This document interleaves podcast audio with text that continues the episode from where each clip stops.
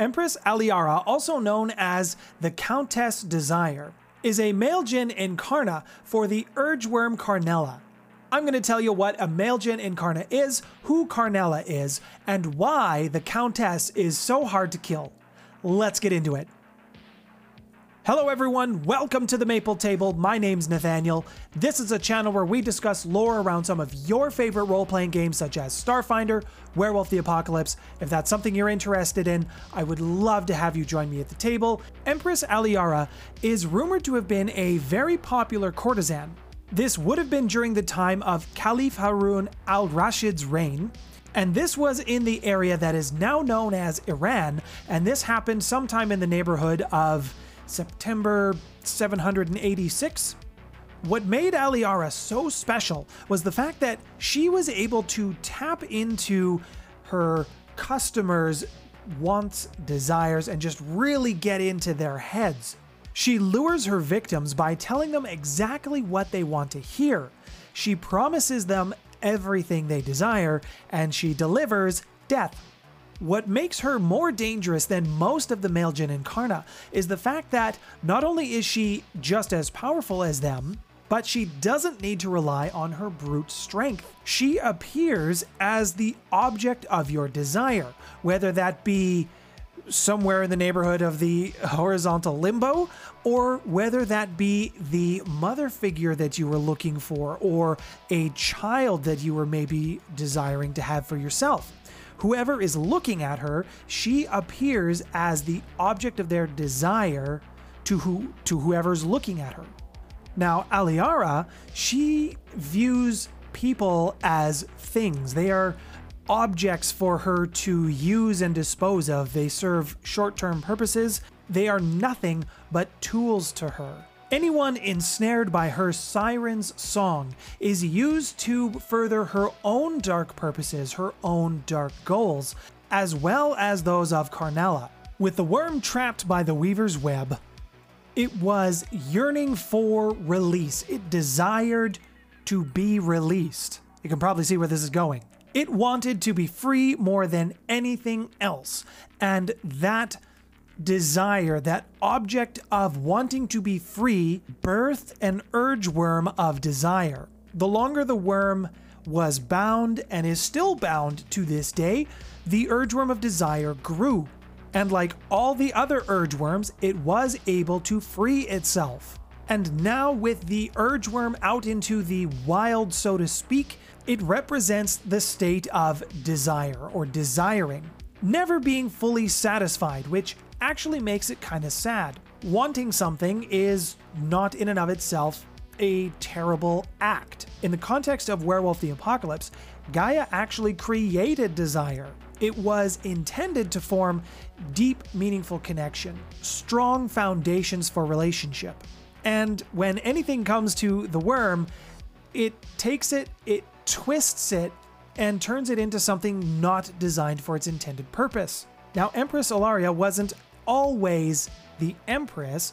As we covered previously, she was just a regular person, she was a courtesan. But through her connection to the Urge Wyrm, she was able to turn herself into a very powerful Bane. One that has been around for a long time, a long time. You're looking at uh, you're looking at almost 1200 years. Now, there actually is a common type of Fomori when you're dealing with Empress Alaria and Karnala the Urge Wyrm. They are called enticers. Now, it should come as no surprise to anyone that Pentex is helping the Urge Wyrm of Desire along. Siren Cosmetics is a division of Pentex, and they create a makeup called Entice. It's a little on the nose, but that's what they made. They also help create Enticer Fomori using this product. Now, this makeup line is targeted for high net worth individuals because it's very expensive. And the reason it's expensive is because it's very expensive to produce the drugs that go into the cosmetic line. And it's addictive, so once you get started, you're usually going for about two weeks before you've developed a full fledged habit. Now, in the process of becoming an enticer, there is actually four stages that one has to go through. Each stage takes about a week, except for the last one, but we'll get to that in a minute. Stage 1 The user is going to experience intense euphoria. They are feeling so good. They're looking good. They're literally looking better. And they are a little bit more active between the sheets, if you know what I mean. Phase 2 the honeymoon effects have worn off at least a little bit, and someone who is just starting to see reason, they can at this point try to break the habit of using these cosmetics and the, the drug addiction that comes with it. It's not an easy thing to do, but it is possible. If you don't, the user of the cosmetic line will start to experience some physical changes now. Their skin will develop some glands and it will excrete a very powerful pheromone. They will also be surrounded by a aura almost. It's more of a spiritual thing than it is actually seen with the eyes. It does protect them from the delirium, but it also makes them more attractive. This leads us into phase 3. This is when an enticer is probably the most dangerous because now they've developed all of the powers that an enticer bane would have. They just haven't developed any of the control that comes with it.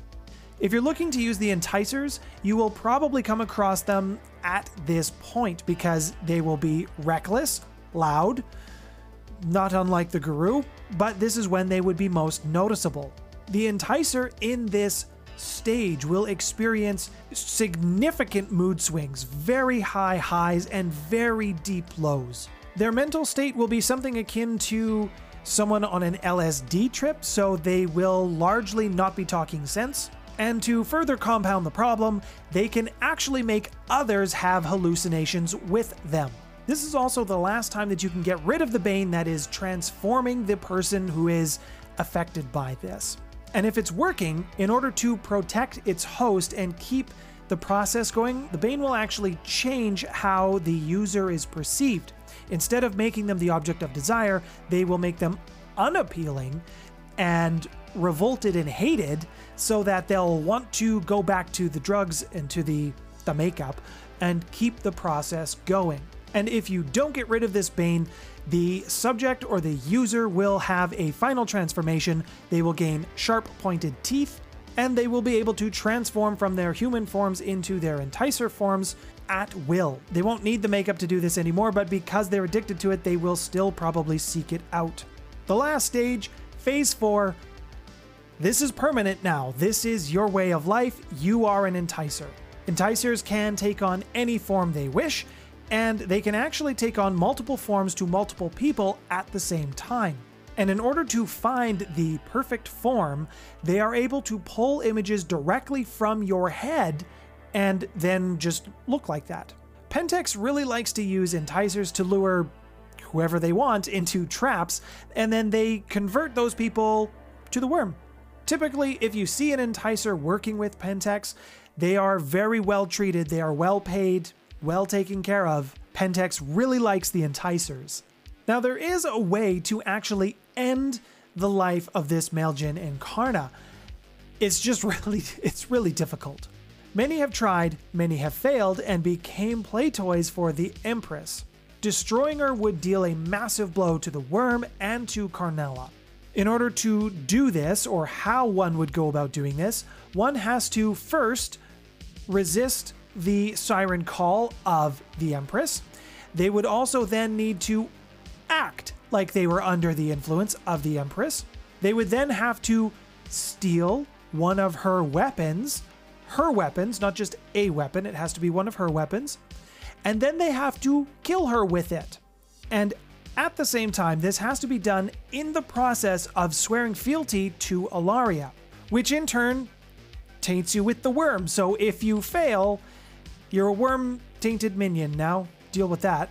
Alaria has a coterie of assassins who have failed in their attempt to kill her using this method, and she likes to put them on display so that others know that while it is possible, it is it, it's impossible.